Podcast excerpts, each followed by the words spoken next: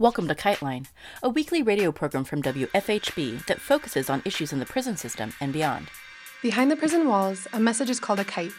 Whispered words, a note passed hand to hand, a request submitted to the guards for medical care. Illicit or not, sending a kite means trusting that other people will bear it farther along until it reaches its destination. Here on Kiteline, we hope to share these words across the prison walls. Before starting with this week's theme, we wanted to share some prison related news and announcements we received a message regarding Shaka Shakur, whose story we've covered in previous episodes of Kiteline. The message says, quote, Urgent action alert. Stop prison officials from blocking Shaka Shakur's access to educational and vocational services. Shaka Shakur is a politically active, incarcerated new African who was transferred on December 18, 2018, from the Indiana Department of Corrections, IDOC, to the Virginia Department of Corrections, VADOC, as part of a campaign by prison officials to neutralize his activism. This transfer was done in violation of his due process rights as a prisoner. He is currently incarcerated at the Sussex 1 State Prison in Waverly, Virginia. His VA DOC number is 135647. Since being held there, his right to access educational and vocational programs has been violated. Below is a summary of these violations in Shaka's own words. Quote, 1. I was moved out of the state of Indiana against my will in violation of Indiana Code and due process. I was never afforded any form of hearing where I was informed why I was being shipped out of state, nor allowed to present evidence challenging the decision to move me. 2. Upon my arrival to the prison system in Virginia, I was never given any form of orientation. I've never been informed as to what my rights are, nor informed on how I can go about challenging any decision made by the state of Virginia. I've only been informed that the state of Virginia has custody of my body and that all decisions pertaining to my classification, security level, and placement was being determined and controlled by the state of Indiana and its Department of Corrections, IDOC. 3. There is supposed to be an IDOC liaison that oversees my placement in Virginia and communicates with an official in the Virginia Department of Corrections, VADOC, named Ms. Collins. She has refused to respond to any and all efforts to contact her by myself or any outside sources. Any questions I've had pertaining to video visits, security level, placement, and classification have gone unanswered except for being told that it is up to Indiana. 4. Per Indiana code, I'm supposed to be afforded the same rights and privileges as if I was still in Indiana. That includes jobs, programming, religious services, etc. To deny me is a constitutional violation and discrimination. In fact, it denies me equal protection under the law. I'm not being allowed to find a job outside of the housing unit. I'm being told that I'm not going to be allowed to drop my security level, even though my points will drop as low as 10 points in Virginia and less than 15 in Indiana, both of which would qualify me for a level 3 security level placement. 5. The counselor Ponce falsified my classification review slash progress report by lying and saying that I had assaulted a staff member within the last 12 months. This was in order to justify my continued placement at a level 4 Slash 5 prison. When this was brought to her attention, she pretended that she had corrected it and instead further falsified the report and then blamed it on Indiana. I have copies of these documents and my lawyer has the originals. Unquote. The message continues. They say, furthermore, the doctors at Sussex One have not been provided with Shaka's medical records past 2014. Shaka experiences nerve and other issues due to a degenerative disc on which he's been operated. Without these records, he cannot be provided with the necessary care for his chronic condition.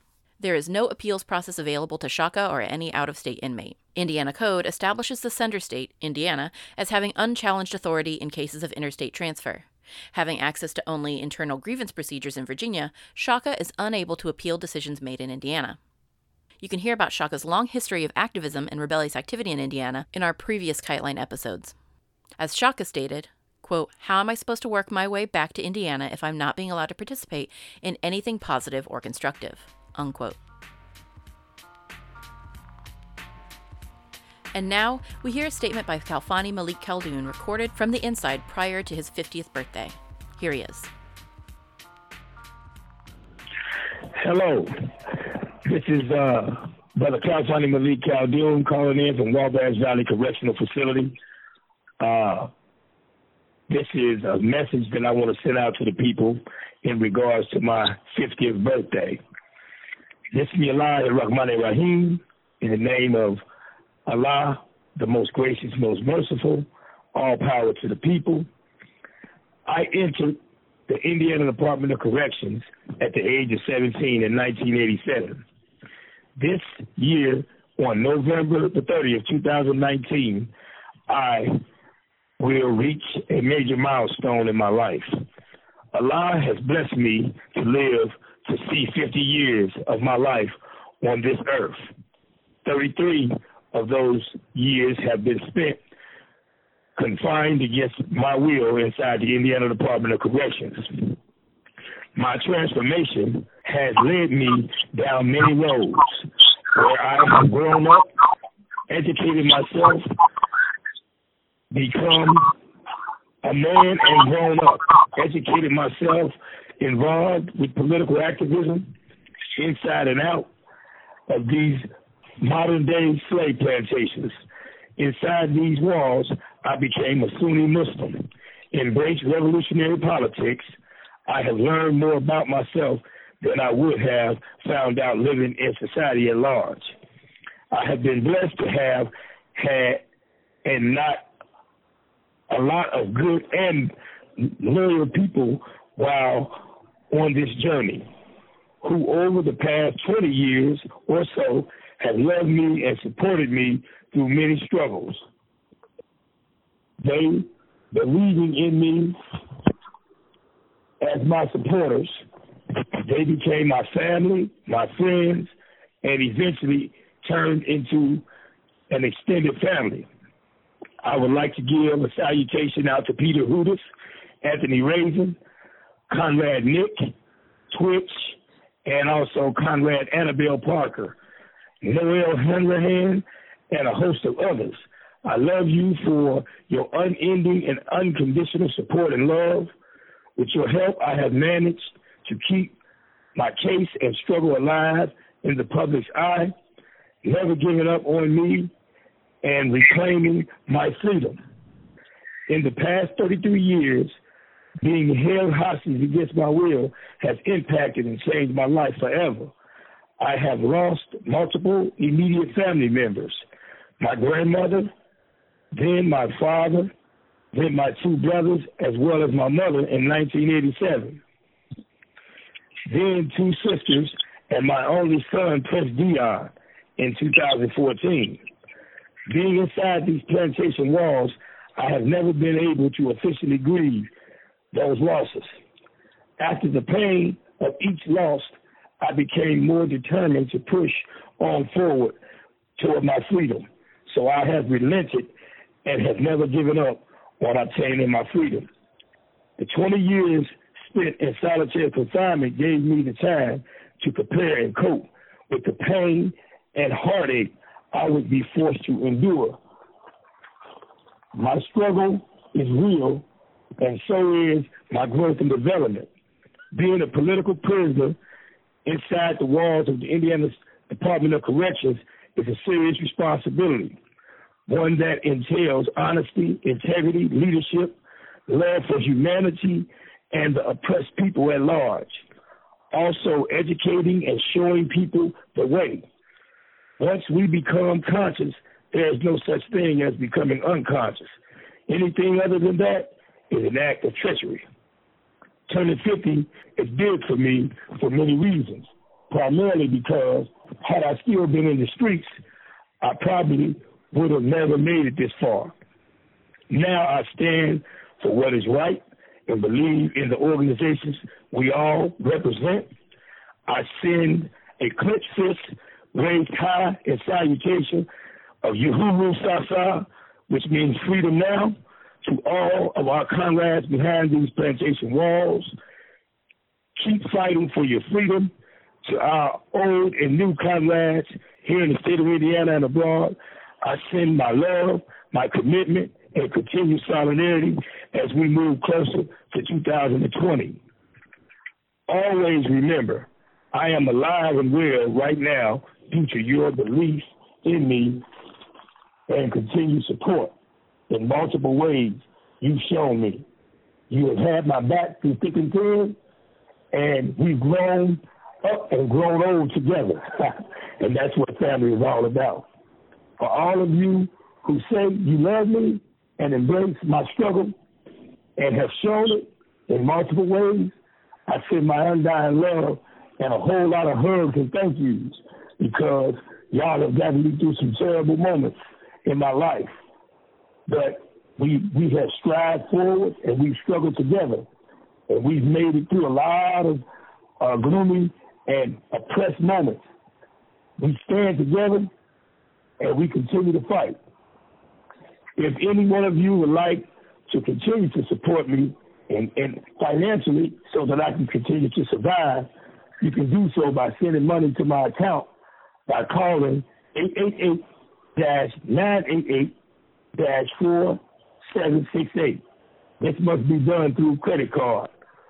Whatever you can give to me, please do so, and I would appreciate it.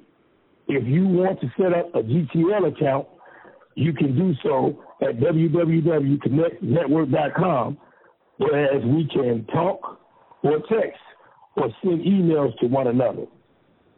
I would also like to encourage the families and friends that continue to, to support us and who have loved ones behind these walls about this GTL situation.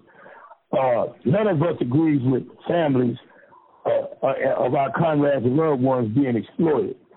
So we oppose the exorbitant uh, prices that they have uh, forced us to adhere to by participating in this GTL account. So I, I, I ask and call on you to, to deal with our comrades Nick and IDOC Watch and all the other abolitionist organizations that are springing forth here in Indiana to oppose and expose the exploitation and the capitalism that is taking place with the, the, the music streaming, the way that they got the music streaming set up has to be attacked because the moment we cut the cut the uh, the tablet off, we're still being charged. When when it's shut off, that's when our money is supposed to stop. So we should use whatever necessary means we have to organize to expose this in an attempt to cause them to shut the machine off when we're not using it. Because this is the best way for us to save our minutes as well as our money.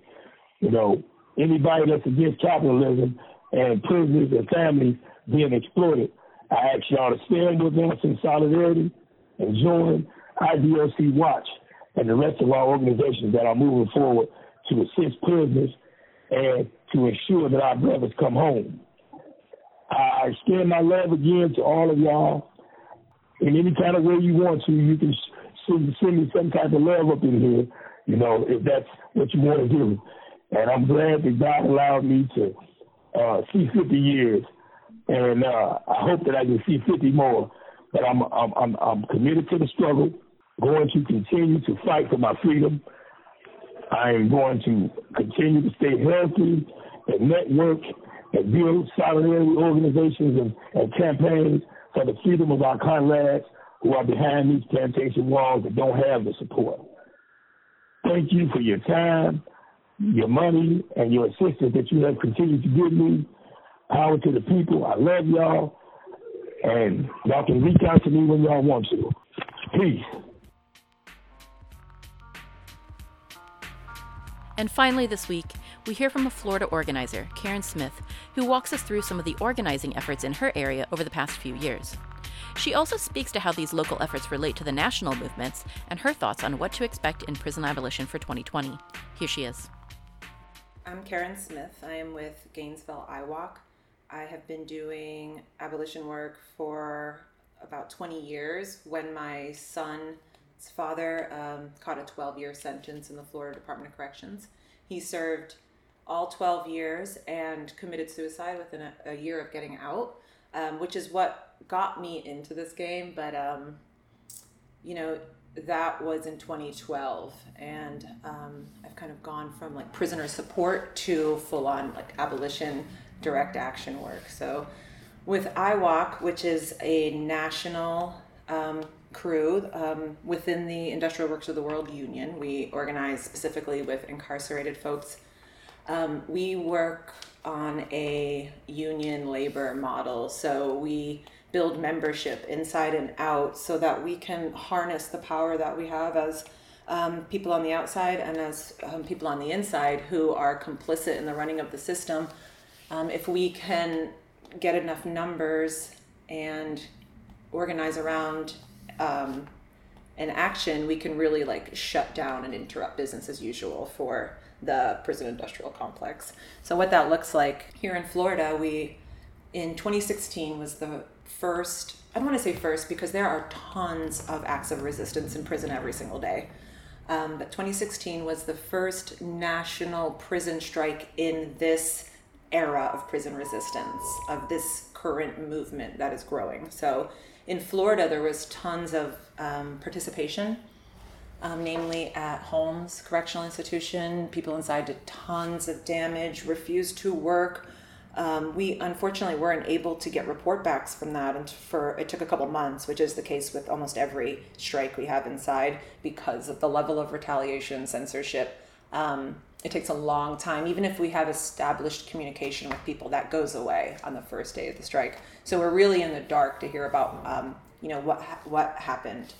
But um, we do get the report backs, and we can build on them and what worked and what didn't, and move forward. Such as out of 2016 grew Operation Push, where a group of Haitian revolutionaries currently incarcerated here in enemy slave camps um, got together, reached out to IWOC because we had been establishing ourselves in the state and asked for our support in a statewide strike that they called for on MLK Day in 2017. What that looked like was a boycott of commissary, a boycott of any services that benefit off the exploitation of incarcerated people and their families, such as video visitation, um, phone calls, and a refusal to work and participate in the general general running of the prison. So that is our model, and our strategy is that um, people inside make the prisons run. People outside pay for the prisons.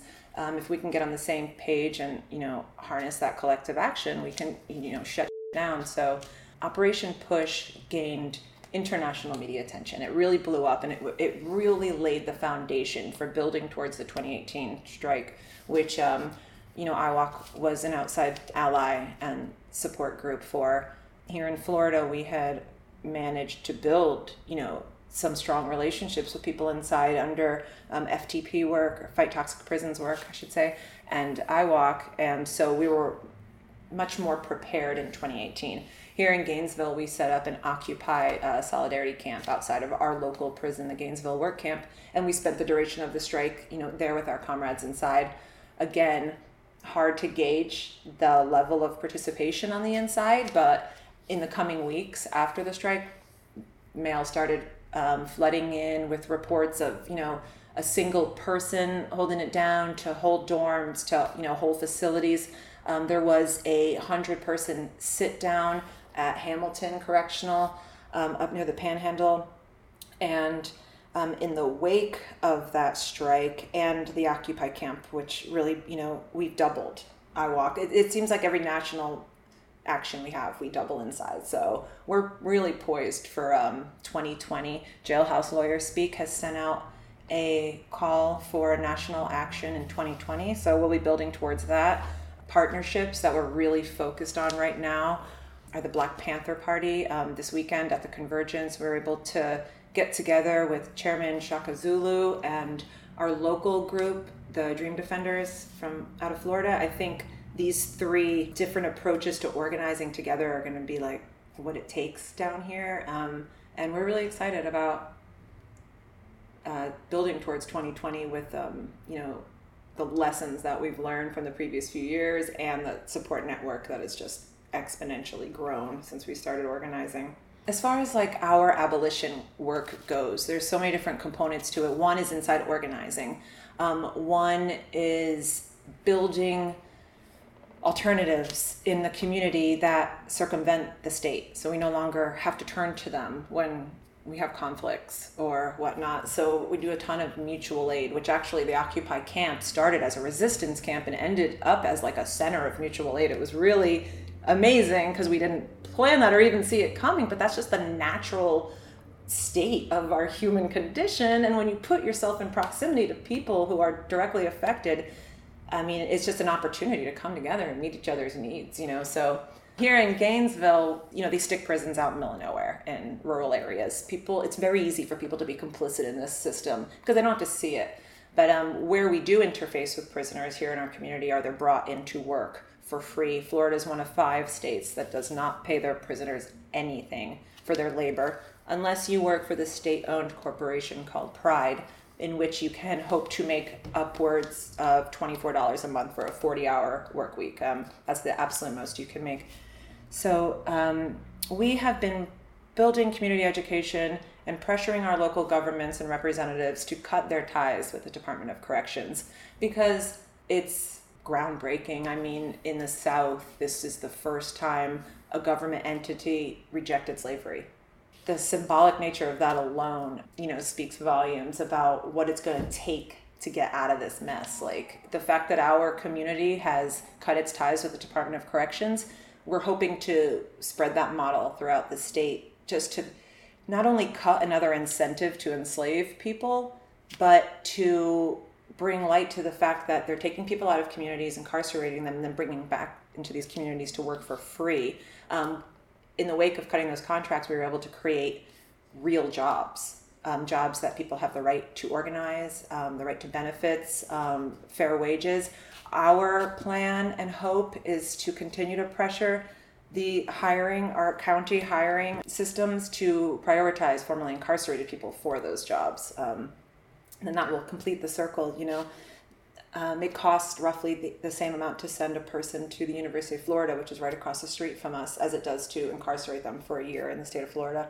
So um, we have our university is our next focus. They have an endowment which is blindly invested in tons of toxic, and one of them being um, prisons. Not only are they invested in private prisons, but they also, their IFAS agricultural department supports prison slavery by holding contracts with the Department of Corrections and having those prisoners work their fields. So as they develop like agricultural whatever i'm not versed in that um, you know down here we grow oranges we grow tomatoes and we grow hops for beer recently our tampa IWOC chapter was able to reach out to local breweries and let them know their hops were being grown by prisoners and they you know cut their ties immediately so we're trying to put pressure on the people who still have actual contractual ties to the Department of Corrections and all those spaces that their slavery interfaces with our world and our um, you know systems. So as far as next targets, so our county and our city both cut their contracts. Now that doesn't mean next year that commissioner can't re-up those contracts. So we're going to be working on um, an ordinance that bans slavery in our um, community. Um, so they won't be able to bring those contracts back also the department of transportation uses slave labor and because they don't their jurisdiction is for state roads which run through our county and our city they can still bring prisoners to work on those roads which so we see that still every day in our community. So those are our next targets. Another aspect of this work which aligns with our allies struggles would be the farm workers down here you know those job their jobs that they leave their homes for to come and work and send resources back to their families um, are being taken and filled by prison slave labor. So we work with the Coalition of Immokalee Farm Workers a lot because our struggles are aligned, you know, so deeply in the way that the state will, you know, label you either illegal if you're dealing with immigration issues or a criminal if you're dealing with poverty issues, you know, once you're slapped with those labels. And society tends to not care what happens to you after that. And it opens the gate for so many human right abuses that we see. Kevin Rashid Johnson, who is a very close ally of ours, who has had the displeasure of serving time in um, enemy slave camps all around the country. His testimony uh, Florida's the worst. It's absolutely the worst. I mean, we have literal KKK members working as prison guards, and they're open about it. It's um, so we're you know we've got a long hard fight against us, but we're I think we're poised to accomplish our goals like more than ever. This movement is really taken off down here, and um, our hope is to get together with our other, you know, southern states and kind of focus on like a regional campaign for the states that still pay nothing. Not because any state should be using slave labor, but because it's an economic argument that is effective. And so that's where we're starting.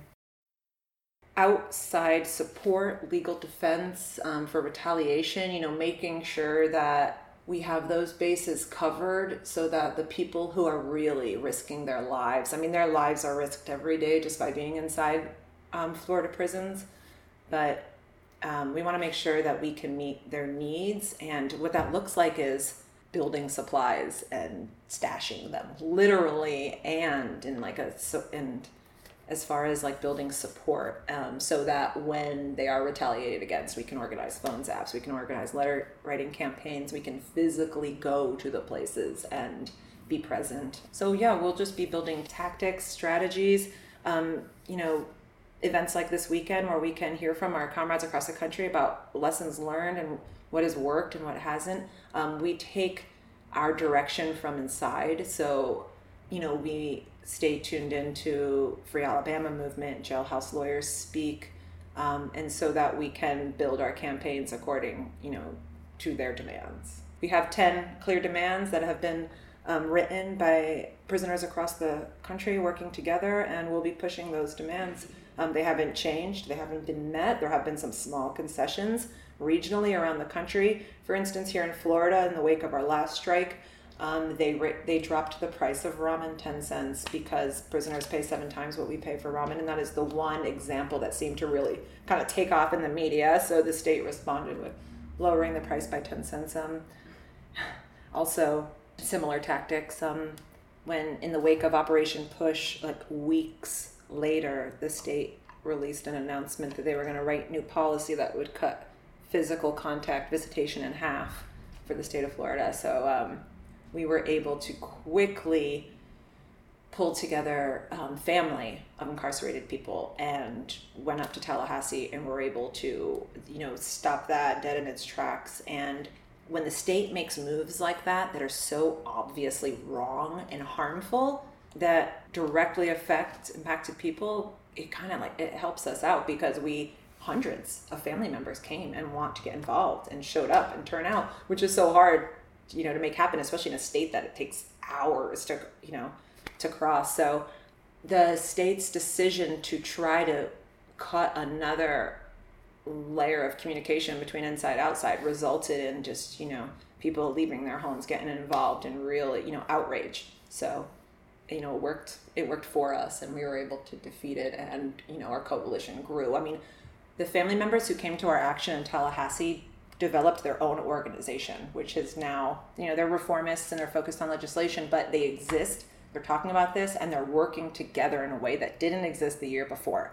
And that's a direct result of our action, um, an IWOC action that we had in Tallahassee. So it's a, those are the kind of um, relationships and support bases that we're building. And um, I'm really happy with the progress that we've made. Obviously, there's a lot of shit to do, but um, I think, like I said, I think we're in a position to, you know, to take on this work each year, you know, more than we are the year before. So I would say find an IWOC near you, start an IWOC near you. I mean, it's easy. It's uh, check out incarceratedworkers.org, our national website. You really get an idea of what our movement looks like. Um, if you're in Florida, we have Jacksonville, Tampa, and Gainesville chapters. Really hoping something will pop up in Miami. Um, we have chapters in Kansas City, Chicago, New York, Atlanta, Baltimore, San Francisco, San Diego. Connect with folks that are doing this work if it's not affecting you directly, it will be soon. And honestly, if you sit, if any human sits down and thinks about their connection to the prison industrial complex, you will realize that it is affecting you now, currently. And you know, we have uh, strength in numbers. It's the only way we've ever won, and that's what we're building. So I would say get involved. Um, if you're in Gainesville, second and fourth Tuesday, 6 p.m. at the Civic Media Center. This has been Kiteline. You can hear previous episodes of our show at wfhb.org forward slash kiteline. Feel free to write us at kiteline at wfhb.org. You can follow Kiteline Radio on all social media platforms. Kiteline is intended as a means of communication between people across prison walls. Kiteline, WFHB, or any affiliates airing this program are not responsible for the opinions expressed on the show. Please join us every Friday for more stories, news, and insights about the impact of prison on our community. Thank you for listening.